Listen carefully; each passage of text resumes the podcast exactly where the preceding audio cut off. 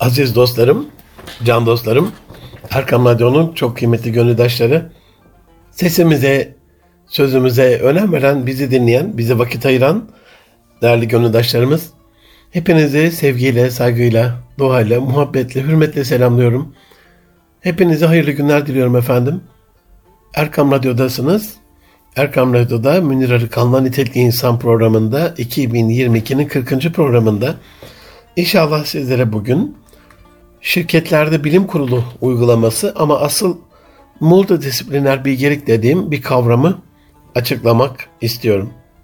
Aziz dostlarım, bize ulaşmak isterseniz nitelikli insan et erkamradyo.com e-mail adresinden et Arıkan ve et Erkam tweet adreslerinden bize ulaşabilirsiniz sevgili can dostlarımız.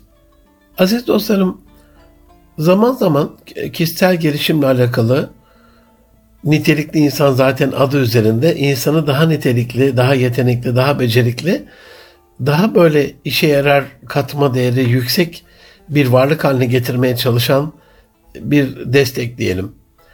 Ama zaman zaman bu kişisel gelişimin içerisinde ona destek olması gereken kurumsal gelişimi de ifade etmemiz gerekiyor. Bugün her ikisini de bu multidisipliner bilgelik dediğim kavramı açıklarken yerine getirmiş olacağız. Yani bir taraftan kişiye olan desteğimizi sağlarken, kişinin kalitesini artırmaya çalışırken, diğer taraftan o kişinin çalıştığı kurumlarda kurumsal kaliteyi de, kurumsal gelişimi de inşallah ele almış olacağız.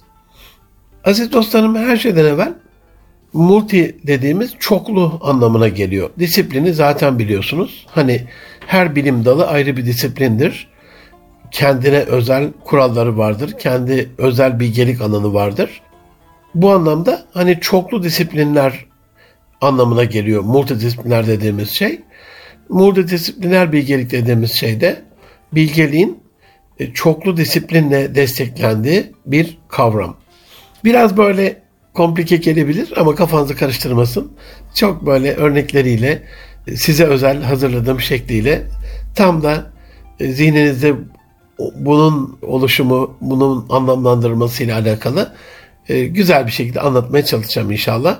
İşinizi, şirketinizi, kurumunuzu, ailenizi, cemiyetinizi, nerede bulunuyorsanız bulunun, bir sivil toplum örgütündeki sosyal varlığınızı bile destekleyecek çok önemli bir bilgeliktir. Multidisipliner bilgelik. Aziz dostlarım, sanayi devriminin ilk yıllarında deeper specialization dediğimiz, derinlemesine uzmanlık dediğimiz, her şeyin bir şeyini değil, her şeyin her şeyini bilen derin uzmanların, guru dediğimiz ustaların, mesleğin inceliğini, cıncığını, boncuğunu en iyi bilen pratisyenlerin dönemiydi. Sanayi devriminin ilk yıllarında bu insanlar kraldı. Dededen babadan kalma yöntemlerle kendi derinlemesine uzmanlık alanlarıyla o atölyede işin her unsuruna vakıf olan üretim mantığı o yıllarda kesinlikle bunu gerektiriyordu.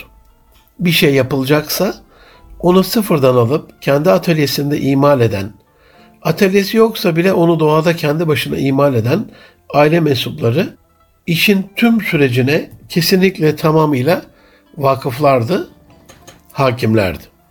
Bu derin uzmanlık döneminde aziz dostlarım, mesela 1903 yılında Forte model bir arabayı bu derin uzman ustaların 100 tanesi bir araya gelerek, 100 usta bir araya gelerek ve 10 gün uğraşarak bir araba yapabiliyorlardı. Bir düşünmenizi istirham ediyorum. 100 uzman, 10 gün ve bir araba. Hepsi araba imal sürecinin tüm aşamalarına hakim. Hepsi birbirinden kıymetli. Hepsi birbirinden değerli. 100 uzman, 100 usta, 100 guru, 100 sanatkar. İşi yapan alt bilimlere her aşamayla ilgili detaylı iş emirleri verecek bilgi, yetkinlik ve bilgelikteydi. O yılları daha iyi anlamak adına şu anda 2022 yılında bir usta ve 170 robotla 43 ile 52 saniyede bir yeni araba imal edildiğini bilmenizi isterim. Yani bu rakamlar bu çağı anlamakla alakalı çok çok önemli. 100 usta 10 gün bir araba Şimdi bir usta, 170 robot ve 43 saniyede bir araba. Bilgi çağında aziz dostlarım bir taraftan bilginin inanılmaz bir şekilde çoğalması, diğer taraftan teknolojinin de inanılmaz bir şekilde gelişmesi üretim süreçlerine olan hakimiyeti ister istemez azalttı. Yani nasıl hakim olacaksınız?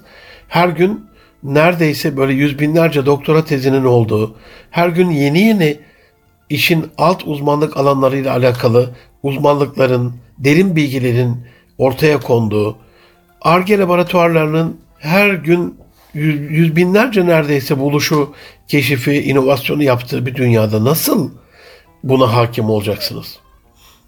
Ama o yılların derinlemesine bilgeliği şimdi bu bilgi çağının inanılmaz e, bilgi madeninde diyeyim çöplüğünde demek istemiyorum. O anlamda o data mining dediğimiz o datayı da bir madencilikle işlemek gerekiyor çünkü.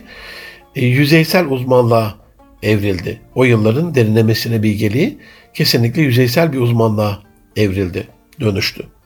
Artık üretilen bir araba veya bir makine ile ilgili aziz dostlarım tüm süreçlere hakim olan bir uzman yerine tüm süreçlerin kendi bölümlerine hakim olan yüzlerce alt uzmandan oluşan bir konsorsiyum yürütüyor işleri. Çünkü astronomik olarak artan ve sürekli de artmakta olan bilgi hakim olmak için bir insan ömrü yetmiyor. Bir insan ömrünün yeterli olma ihtimali kesinlikle ve kesinlikle ortadan kalktı. 99'u hani ilk başta söylediğim 100 usta vardı ya ama bir tane usta 170 robot kalmıştı 2022'de.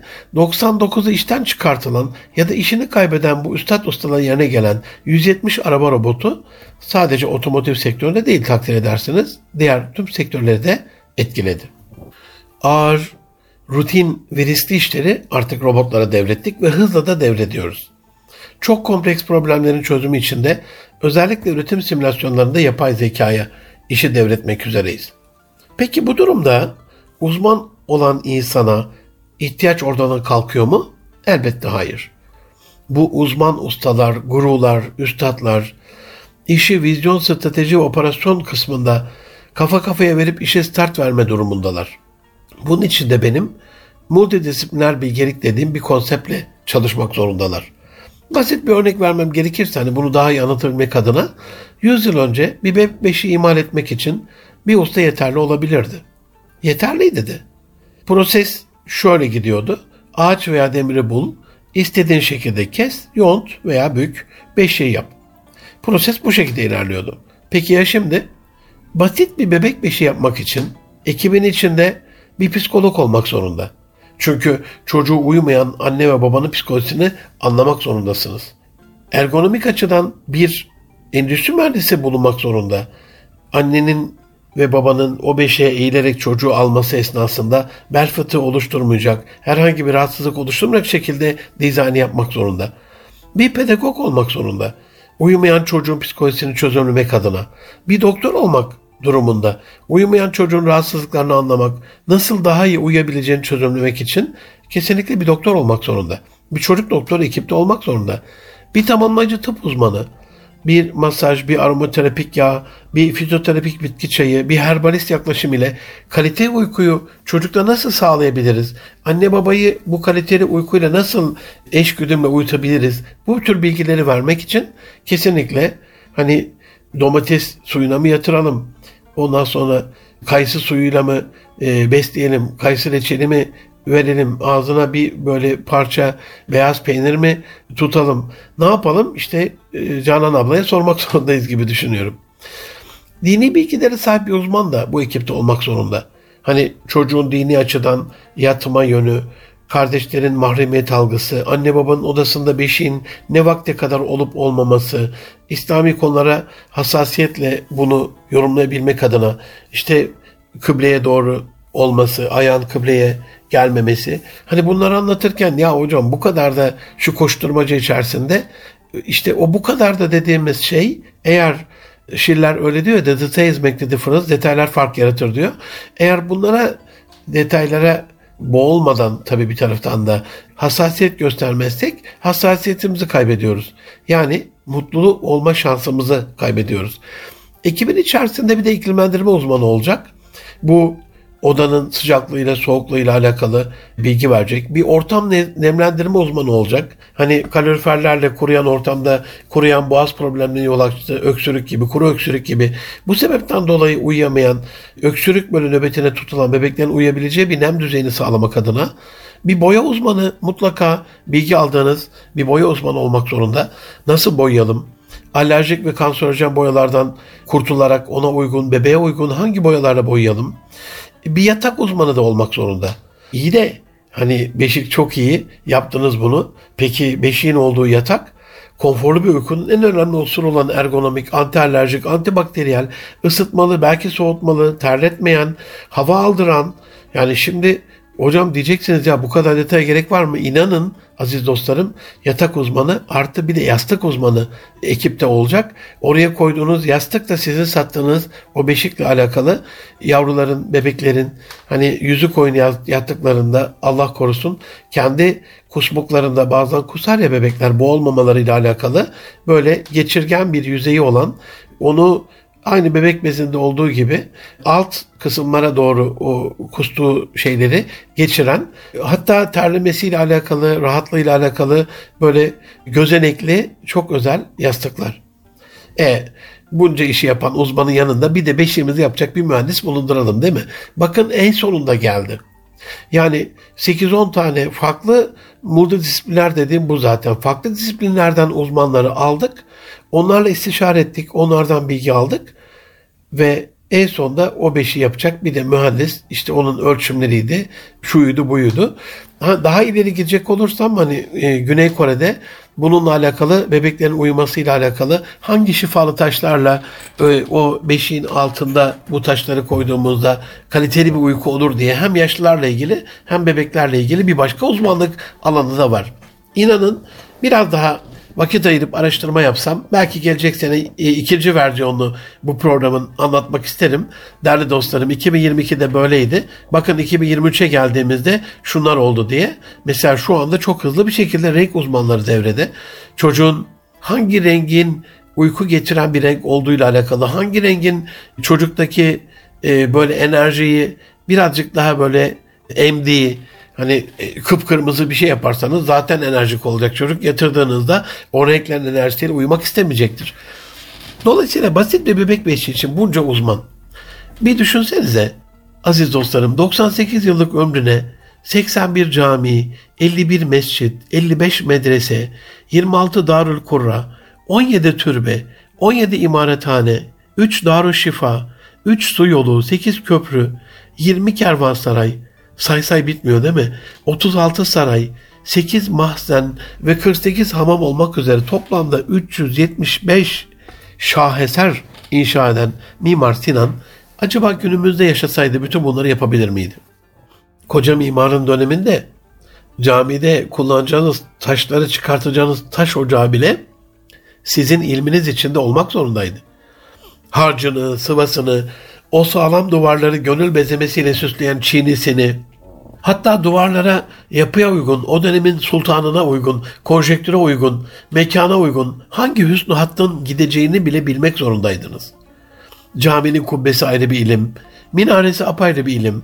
Depreme dayanıklılığı bunların dışında bir zemin etüdü gerektiriyor. Bambaşka bir alan. Şehrin silüetiyle ilgili başka bir mimarlık uzmanlığı var. Ama koca mimar bunların hepsini bilmek zorundaydı. Ve şaşırtıcı bir biçimde bunların hepsine vakıftı. Bunları bildiği gibi bir de o zamanların akşam, yatsı, teravih, teheccüd ve sabah namazları için elzem olan aydınlatma sorunu vardı. Bunu da cami aydınlattığı yetmezmiş gibi kandillerin isterini topladığı özel bir kanaldan bir handede biriktirdiği isterle hattatların kullanacağı asırlarca solmayan o muhteşem mürekkebi üreterek başarmıştı. Bildiğiniz üzere camilerde is odası dediğimiz mesela Süleymaniye Camii içerisinde o devirde yanan kandillerin isini toplayıp mürekkebe dönüştüren ve tamamen doğal havalandırma ile çalışan doğal bir baca sistemi vardı.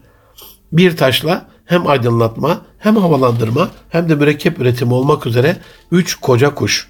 Yani mürekkep üretimini şöyle düşünün. Şu anda dünyanın en kaliteli hüsnü hatta kullanılan Japon mürekkebi var. Ama ben hattatlarımızla konuştuğum zaman hocam diyorlar yani 10 yıllık, 20 yıllık, 30 yıllık, 40 yıllık mürekkepler.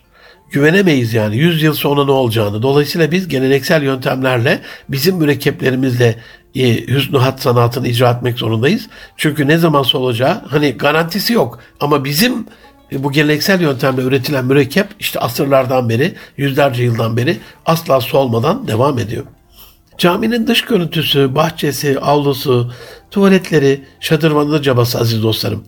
Bütün bunlar yetmezmiş gibi bir de kuşların güvenli bir şekilde konaklaması için cami duvarlarına o şaheser kuş evlerini yapmaz mı? Yani insanın aklı hafızası salmıyor gerçekten. Mimar Sinan'ın yaptığı kuş evlerinde biliyorsunuz kuşun cüssesine göre, büyüklüğüne göre daha büyük kuşlar gelmesin, kuşlar ve yavruları yuvada yumurtaları güvende olsun diye o büyüklük küçüklük bile ona göre ayarlanmış durumda. Bunu da mı düşündün be koca mimar? Bunu da mı biliyordun? Bu da mı uzmanlık alandaydı diye insan söylemeden edemiyor. Aziz dostlarım, o zamanların deeper specialization dediğimiz derinlemesine uzmanlık tarzı bunu gerektiriyordu. Mimar da bunu biliyordu. İnanın o büyük ecdadımızın daha tam anlamıyla sırlarına vakıf durumda da değiliz. Mesela işi biraz daha böyle derinlemesine götürecek olursak, koca mimar Kanuni Sultan Süleyman'ın bildiğiniz üzere Hürrem Sultan'ın kızı olan Mihrimah Sultan isteği üzerine iki külliye yaptırıyor. İki külliye cami. Üsküdar'daki Mihrimah Sultan ve Edirne Kapı'daki Mihrimah Sultan. Öyle bir sanat konuşturuyor ki hem tarihçiler hem de mimarlar şaşkın kalıyor. Bildiğiniz gibi Mihrimah, Mihr ve Mah olarak Arapçada güneş ile ay anlamına gelen iki kelime birleştirmesiyle meydana gelen bir isim. Mihrimah Sultan'ın güneşli ay anlamına gelen bu ismini ithaf edercesine yılın sadece birkaç gününde Nisan ve Mayıs aylarında bir caminin arka cephesinden güneş batarken diğerinden ay doğmakta. İşte o zamanların deeper specialization dediğimiz derinlemesine uzmanlık tarzı böyle bir şumurlu uzmanlığı gerektiriyordu. Her şeyi bilmek zorundaydınız. Yatayda ve dikeyde işinizle ilgili ne varsa bilmek zorundaydınız. Şimdi camilerle ilgili inanın neredeyse yüze yakın alt uzmanlık dalları oluşmuş durumda. İnşasında kullanılan malzemelerle ilgili, inşasından evvel yapılacak zemin etüdüyle ilgili, onun harfiyatı ile ilgili, inşa edilirkenki süreçteki malzemelerle ve mimari süreçlerle ilgili, inşaatı bittikten sonra tefşi, tefrişi ve tezini ile ilgili, sonraki her süreçte ayrı ayrı onlarca uzmanlık var. Yani bitmiş camilerde cami halıları ayrı, cami ısıtması ayrı, iklimlendirmesi apayrı uzmanlık alanı. WC'ler, şadırvan, minare, ap ayrı uzmanlık alanları.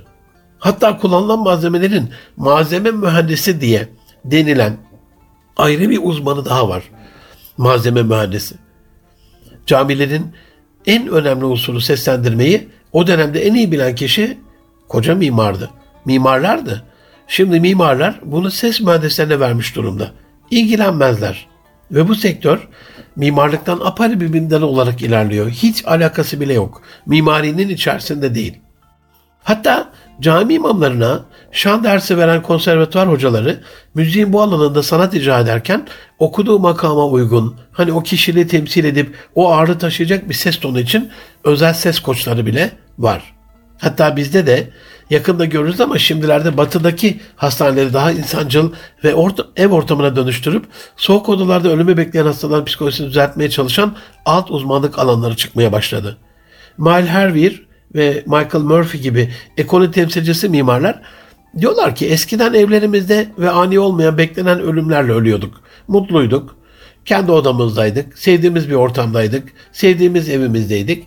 Ama şimdi öyle değil. Beklenmedik ani bir şekilde ölüyoruz ani bir kalp krizi geliyor, ani bir kaza oluyor ve şu anda böyle beklenmedik ve ani bir şekilde sevmediğimiz soğuk hastane odalarında ölüyoruz.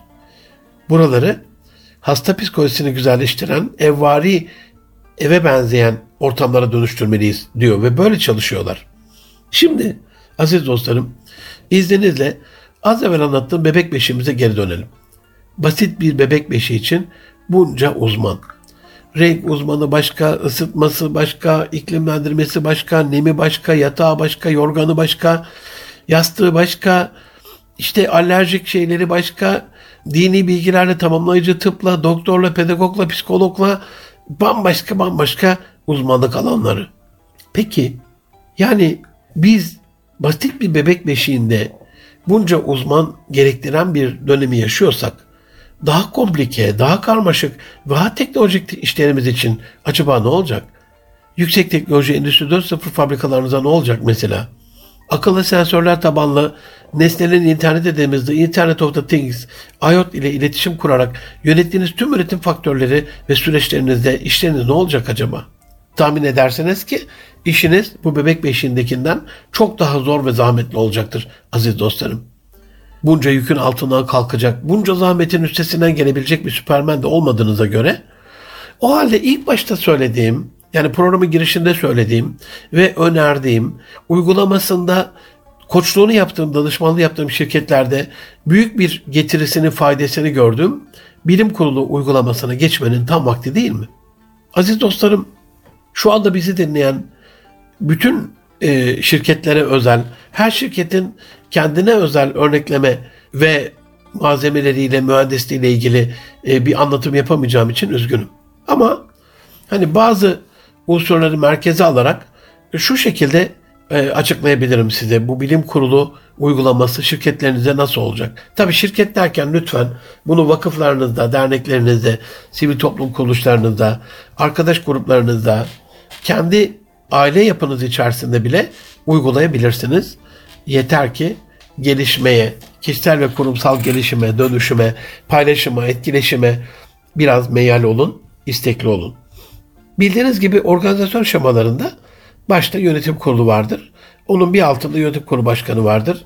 Hemen o kutucuğun yanından bir alt dal çıkar özel kalem müdürü gibi. İşte tam özel kalem müdürünün o çıktığı yerde diyelim sağa doğru bir e, küçük çıkıntı yaptıysanız özel kalem müdürü sola doğru da bir bilim kurulu öneriyorum.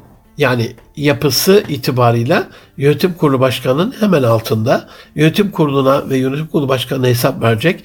Onlarla beraber çalışacak ama organizasyonun genel müdürünün CEO'sunun da üstünde bir bilim kuruluna ihtiyaç var. Bilim kurulu üyelerinin uzmanlık alanları genel itibarıyla bazı sektörlerde değişik olabilir. Yönetim, liderlik, management dediğimiz, üretim, production, tedarik zinciri, kalite, satış pazarlama, dış ticaret, mali işler ve finans, arge ve inovasyon, marka, insan kıymetleri, kurumsal iletişim, teknoloji ve fütürizm ve BT dediğimiz bilişim teknolojileri ve kurumsal ERP olabilir. Bunun altında bir genel müdür, sonra genel müdürün altta böyle dallanarak e, ona bağlı müdürler, işte mali işler müdürü, finans müdürü, tedarik zinciri müdürü, operasyon müdürü, üretim müdürü, ARGE ve inovasyon müdürü, kalite ve iş denetim müdürü, satış pazarlama müdürü, dış ticaret müdürü, marka elçisi, ben kurumsal iletişim müdürüne marka elçisi demeyi daha uygun buluyorum. İnsan kaynaklarına insan kıymetleri demeyi e, daha uygun buluyorum. İnsan kıymetleri müdürü. Teknoloji ve fütür, fütürizm e, elçisi de şu demek anlamına geliyor. Yani e, teknolojik gelişmeleri, fütüristik uygulamaları takip ederek ARGE'yi destekleyen, yönetime bununla alakalı bilgi veren, mesela diyelim bir kauçuk hortum şirketisiniz, arabalarla alakalı diyelim 60'a yakın kullanılan hortum var sizin şirketinizin. Ama arabalarda kullanılan 3000'e yakın malzemenin bine düşeceğiyle alakalı bir böyle gelecek bilgisi geldiğinde sizin bırakın RG ve inovasyonu yönetimi üretimi bile hemen işin içerisine sokarak bunun bu gelecekteki bu e, bilginin sizi nasıl etkileyeceğiyle alakalı bir iç oturum yapmak zorundasınız. Bu anlamda teknoloji fütürizm elçisi uzağa gören Hani şirketinizin uzun farları gibi düşünün bunu. Ve son olarak da BT ve kurumsal ERP müdürlüğümüz bilişim teknoloji ile ilgili şirketin teknolojik altyapısını kuran, bunu çalıştıran kişi. Böyle bir kurumsal yapılanma içerisinde can dostlarım yönetim kuruluna bağlı şirketin üretim ve faaliyetlerini kapsayan alt uzmanlık alanlarında konusunda uzman ve saygın kişilerden oluşan ayda bir ama ideali iki ayda veya en fazla üç ayda bir toplanan ve şirkete inovatif ve kurumsal fikirler üreten bir heyete ihtiyaç var. İşte bilim kurulu dediğim kurul bu heyet, bu akil heyet. Burada bilim kurulu kendi içerisinde bir genel sekreter de seçer. Ee, bu genel sekreter gündemi toplantı öncesinde yollar. Toplantı esnasında toplantı notlarını tutar. Toplantı sonrasında bu notları üyelerle paylaşır.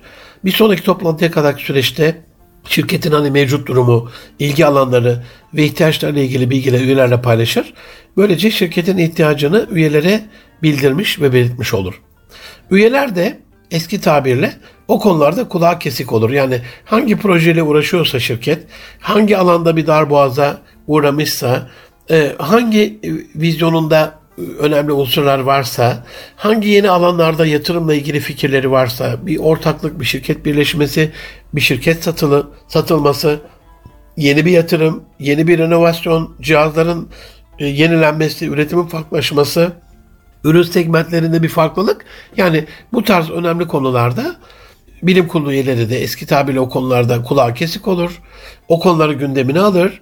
O sorunların çözümüne kendi gözlüğünden, kendi disiplinleri açısından bakarak kendi zaviyelerinden ayrı ayrı araştırmalar yapar ve aslında bir sonraki toplantıya kadar arka fonda bilim kurulu üyelerinin hepsinde hep şirket ve o gündem çalar bir anlamda. Bu kadar yüksek e, bilgi ve uzmanlık seviyesindeki üyeler ve onların yüksek odaklanması sonucu aziz dostlarım şirket gerçekten ümit ettiği katma değere ve inovatif çözümlere gerçekten ulaşır. Bilim kurulu basit bir ARGE önerisinden öte şirkete ruh ve canlılık kazandıracak çok önemli şirket kurumsal bir örgüttür bence. Aziz dostlarım, yönetimin aldığı ve alacağı kararların bu bilgi konusu düzeyinden geçmesi hiç umulmadık faydalar doğuracaktır inanın. Her şeyden evvel yönetim aldığı kararlar konusunda daha yüksek bir özgüvene kavuşacaktır. Şirketlerde ben görüyorum. Yani bir ayak sürtme var, bir direnme var. Ya işte onu yapsak mı, bunu uygulasak mı? Ama aldığınız bir kararda yani bir düşünün arkanızda koskoca bilim kurulu var. Herhalde yani bu öylesine alınan bir karar değildir. Bir de yönetim kendi başına bir karar aldığında bunun arkasına durmasıyla bilim kurulunun da böyle bir karar aldığında bunun arkasında durması bu konudaki istikrarı farklı oluyor. Yönetimin de aldığı kararların arkasında durması, onu benimsemesi bilim kurullarında çok daha farklı oluyor. Ayrıca istişare müessesesi çalıştırıldığı için hani sizin için manevi açıdan bir iş bereketi hasıl olacak. Bir farziyeti yerine getirmenin huzuruna kavuşulacak. Bildiğiniz gibi mecellede her ne kadar hani sürekli söylerim istişare sünnet ama müsteşar mümtaz gereklense de bendeniz acizane istişare farz, müsteşar mümtaz diyorum. Bu mottoyu kullanıyorum. Bu açıdan hani siz şirket yönetiminde kafanıza göre değil farz olan bir emri yerine getirerek bilim kurulunca kararlar alıyorsanız, onlarla istişare ederek bir sonuca ulaşıyorsanız bu çok daha değerli hale geliyor. Aziz dostlarım, işin sadece yönetim açısından değil, çalışanlar açısından da bir değerlendirmesi gerekirse, onlar da gördüğüm kadarıyla koşulunu yaptığım şirketlerde bilim kurulu sonrası yönetime daha fazla saygı duymaya ve yönetimin aldığı kararlara karşı daha saygılı olmaya başlıyorlar. Öyle ya bilim kurulundan geçen bu kararda o kadar bilim insanı ve iş insanının ortak aklının olması onlara daha üstü kabullü bir tavra yönlendiriyor. İş süreçlerinin verimli açısından baktığımızda bilim kurulu çok etkin bir proses geliştirebiliyor. Kaynakların verimli kullanılmasına yönelik çok yapıcı tavsiyelerde bulunabiliyor. Sahip olduğu network sayesinde düşünsenize her iki ayda bir şirkete 10-12 tane farklı disiplinlerden bilim insanı geliyor ve bunlar üretim girdilerinin tedarikinde daha uygun maliyetler sunabilir. Sizi daha farklı network'ünde arkadaşlarla, şirketlerle tanıştırabilir. Daha uygun maliyetli kurumları yönlendirebilir. Yani işin e, joint venture dediğimiz girişimlerde, ortaklıklarda, şirket satın almalarında, ortak bir projeye girmede, e, çözüm ortaklığı yapmada, solution partner dediğimiz çok daha farklı bir rotaya girebilir. İşin en önemli kısmı elbette inovatif çözümler üretmek, yenilikçi uygulamalar geliştirmek ama şirket yönetim açısından bilim kurulunun sağlayacağı kurumsal duruş, imaj ve prestij faktörü çok daha fazla etki ediyor. Tabiri caizse şirket hani yeni bir stile sahip oluyor. Bilim kurulunda bu uygulamayı yaptıktan sonra özellikle şirket birleşmeleri, şirket satın almaları, yeni iş kollarına giriş veya mevcuttan çıkış, yurt dışı operasyonları, stratejik çözüm ortaklıkları, daha uygun tedarikçiler bulmak gibi e, katkı sağlayacak. Ben hiç unutmuyorum. 1996 yılında Yıldız Teknik'ten ve İstanbul Teknik'ten, İTÜ'den e, çok değerli profesörlerle o zamanki profesyonel olarak çalıştığım, ortağı olarak çalıştığım harita şirketinde oluşturduğumuz bilim kurulunda yani bir uçak almıştık şirkete harita konfigürasyona döndüreceğiz onu. İşte gövdesini deleceğiz İsviçre'de. Oraya bir Zeiss kamera koyacağız. Ama bir de uçuş navigasyon sistemi gerekiyor.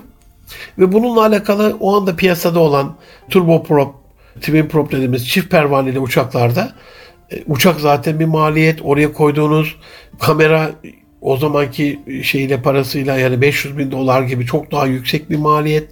Zaten bu konfigürasyonda yapacağınız, uçakta yapacağınız o gövdeyi kesmek, o modifikasyonun FAA'ya uydurmak, oradaki standartlara uymak yani inanılmaz korkunç bir süreç ve uçuş navigasyon sistemi de çok pahalı.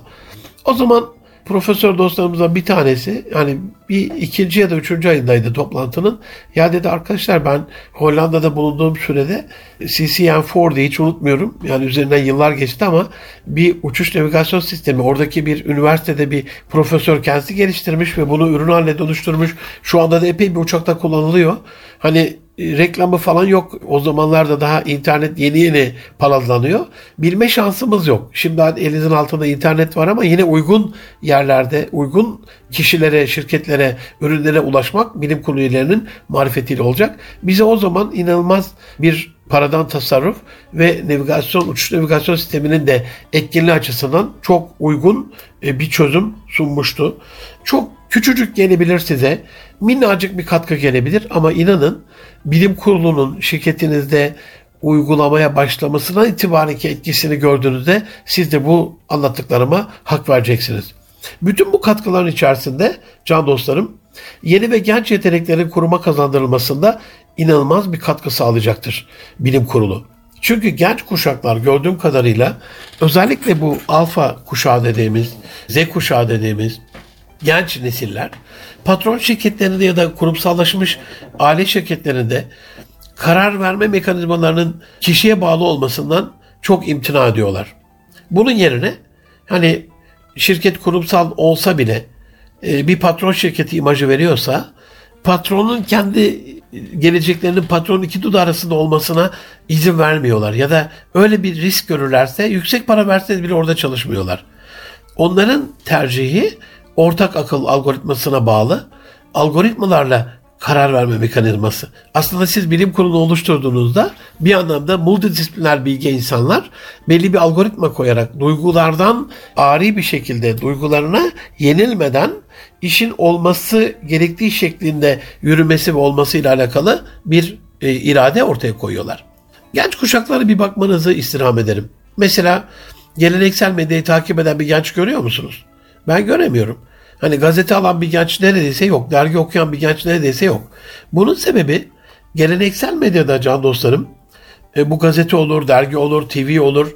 Bunların hepsinde neyin yayınlanacağına, neyin basılacağını, neyin göstereceğine patron karar veriyor. İşte gençler bunlar rahatsız oluyorlar.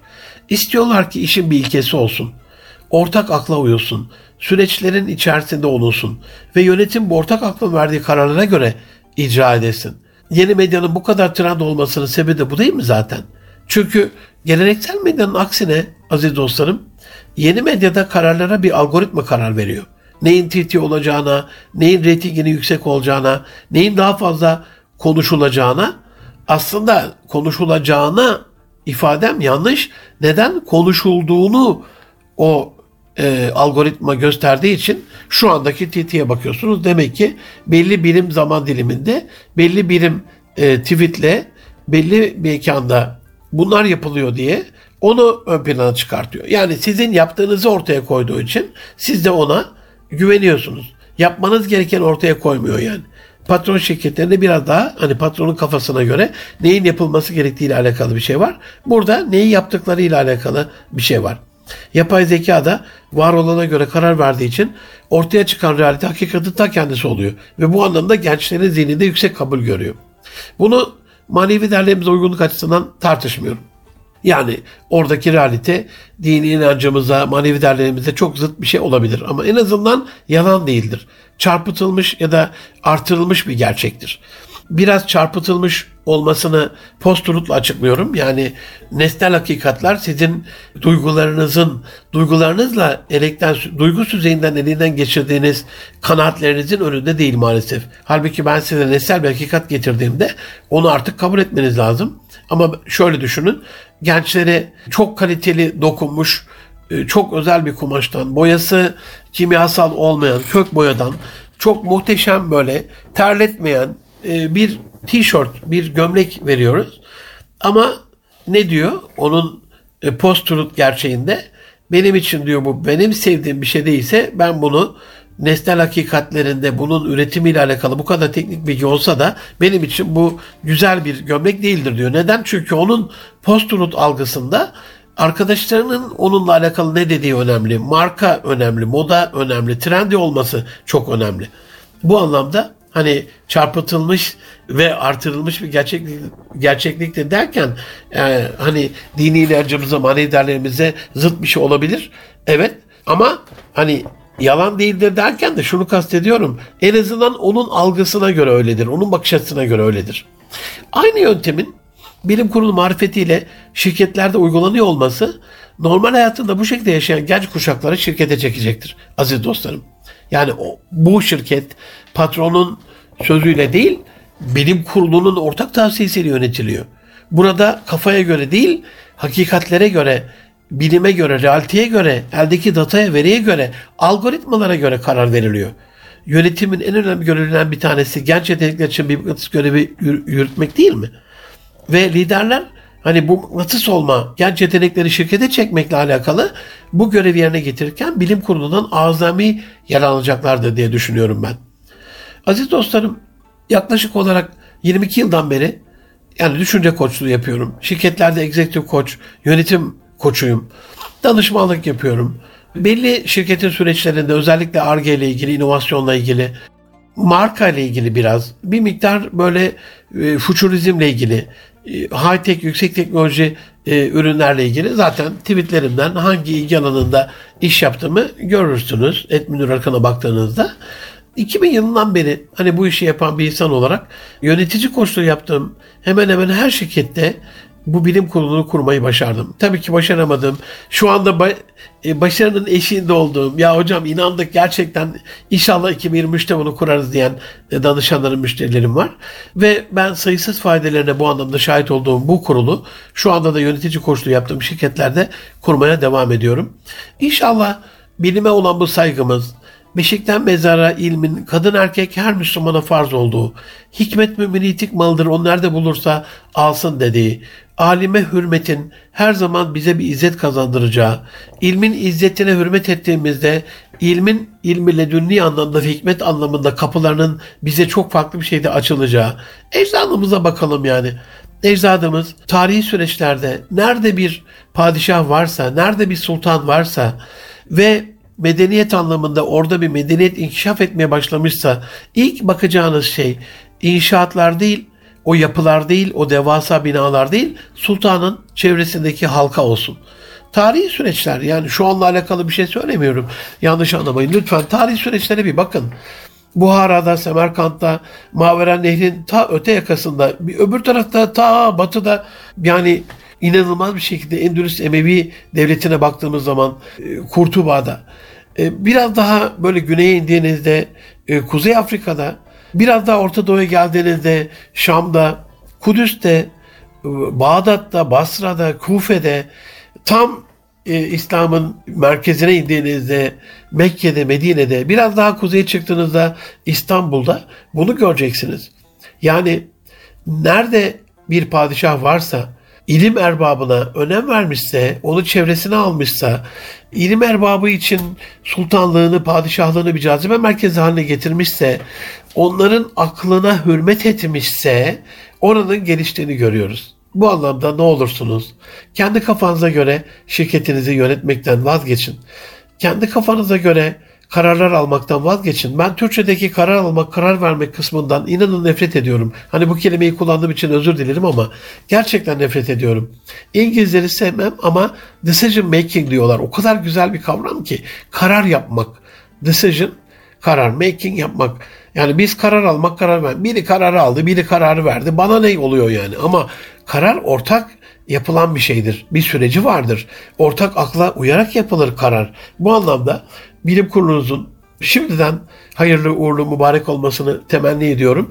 İştigal alanınızda çalışanlarınıza böyle ödevler vererek, basit basit ödevler vererek çok böyle uzman, işinin ehli profesörlerle, bilim erbabıyla, ilim erbabıyla onların tanışmalarını sağlamanız, onları şirkete davet etmeniz, hele hele bilim kurulu statüsünü kazandırarak böyle kurumsal bir itibarlı kurum ve müessese oluşturarak buna devam etmeniz inanın hem size hem işinize hem insan kaynaklarınıza, insan kıymetlerinize büyük değer katacaktır.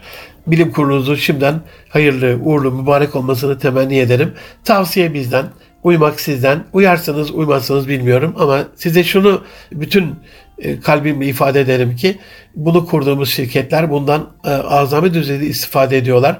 Bunu kurduğumuz şirketlerde yönetim kalitesi azami düzeyde daha güçlü hale, daha kuvvetli hale geliyor, daha kaliteli hale geliyor. Bunu kurduğumuz şirketlerde çalışanların işe olan aidiyeti ki turnover işten ayrılma en büyük sıkıntısıdır şirketlerin. Kuruma olan bağlılık artıyor. Bunu kurduğumuz şirketlerde e, genç neslin şirkete akması, bir cazibe merkezi haline gelip hani oğul veren bir şirket gibi çok daha kaliteli kişilerin o şirketi sevmesi, benimsemesi ve orada çalışma istemesini e, artırıyor. Bunlar da zaten şirketin gelişmesi için en önemli unsurlar. Aziz dostlarım bu haftalık bu kadar. Ben Deniz Münir Arıkan, Erkam Radyo'da Nitelikli İnsan programında. Gelecek hafta bir başka konuda görüşmek üzere. Hoşça kalın. Allah'a emanet olun efendim.